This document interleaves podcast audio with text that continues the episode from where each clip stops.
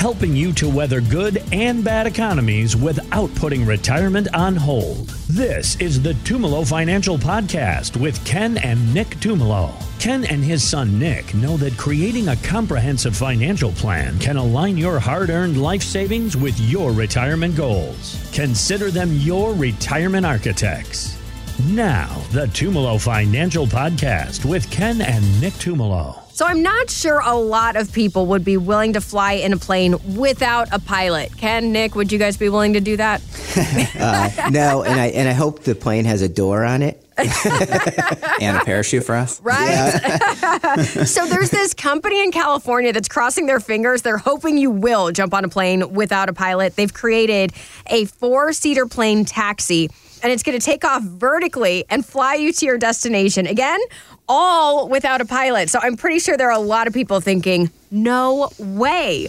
But is this any different, Nick, from how some people have kind of treated their retirement accounts? They put money in and they hit autopilot and then never look at it again. At what point should someone take back the controls? Yeah, and I see this question a lot. And the funny thing is, like for for me, I'm pretty old school to be honest. So like, what I I don't like looking at social media and stuff. One one of the social media aspects I like is still Twitter. Uh-huh. I know uh-huh. that's kind of a little controversial with some people. Not Twitter anymore. It's X, oh, X. I forgot. Sorry. You're very old I'm, school. uh, but yeah, sorry, Elon. But um, yeah, so X. Um, I, I, like to follow a lot of people that trade on there just to get a little more aspect on like younger generations and stuff like that. And a lot of them are like, I'll never have a financial advisor. I don't believe in one, yada, yada. I would never pay a fee. And then there's like, it's so funny. You look under the comments and you see uh, CFPs arguing with them that it makes sense to have one. Mm-hmm. And yeah, the, one of the things is when does it make sense to have one? And you can get away with not having one in your 20s, 30s. If you're starting to build your wealth, you're kind of looking for being more aggressive. You can go into target funds. You can go into index funds. I mean, even like someone I even like listening to for for the most part. I know there's a few things, and he's even controversial, Dave Ramsey. But I like listening to a few of the things, and he he's right about the index fund. Just hold them for uh, 10, 20 years to start building your wealth because when, what we see with the market, the market, and I can't say it's guaranteed, but if you just look historically, the market, even during recession times, have come back.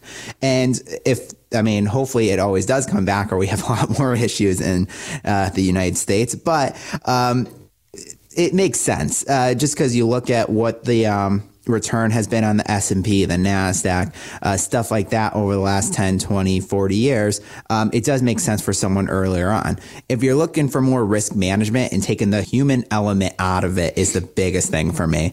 Um, you're not going to make that decision usually good by yourself unless you're a very, very good trader. And that, that was one of the biggest things that I saw on um, X. I almost said Twitter again.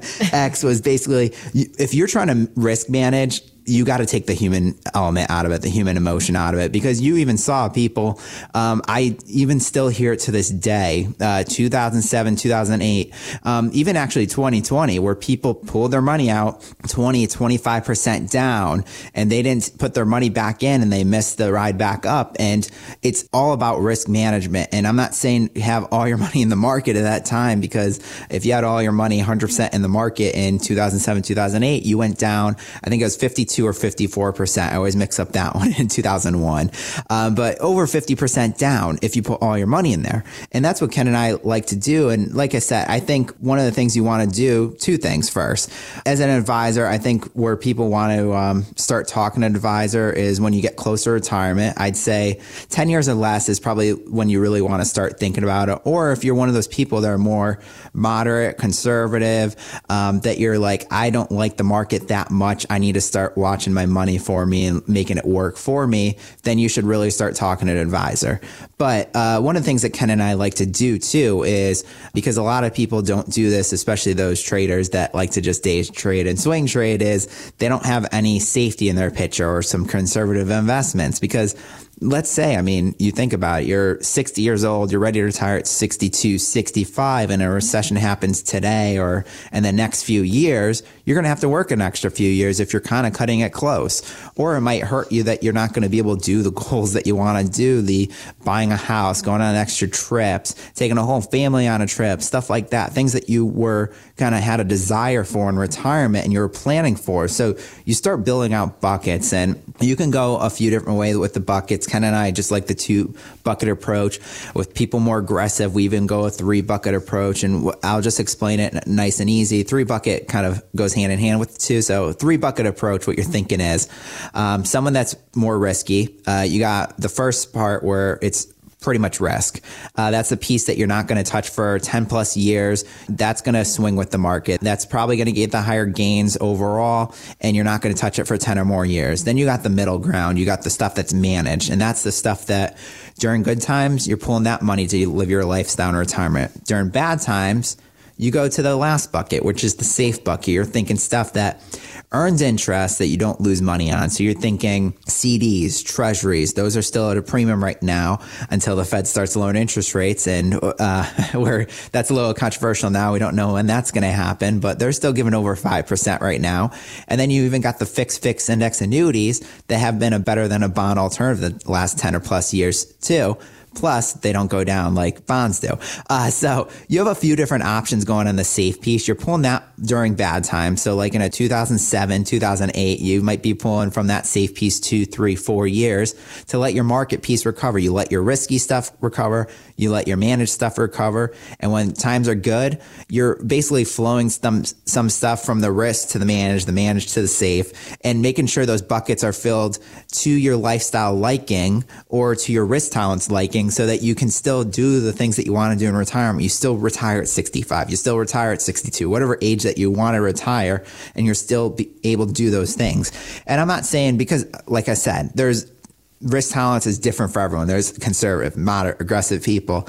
And that's one of the things I sometimes just even talking to aggressive people is we're not trying to take risk off the table completely. We're just trying to manage your money so that no matter what, you guys can keep spending when you want to in recessions. Because one of the things I'm going to go back to tie this all into X or Twitter.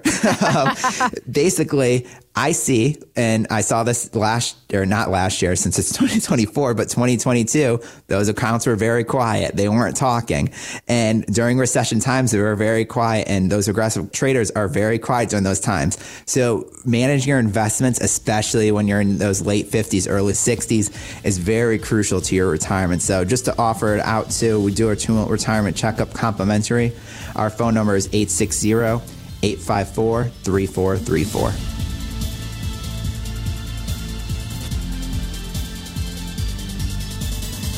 Investment advisory services provided through Tucker Asset Management LLC, a registered investment advisor. Tumolo Financial is independent of Tucker Asset Management.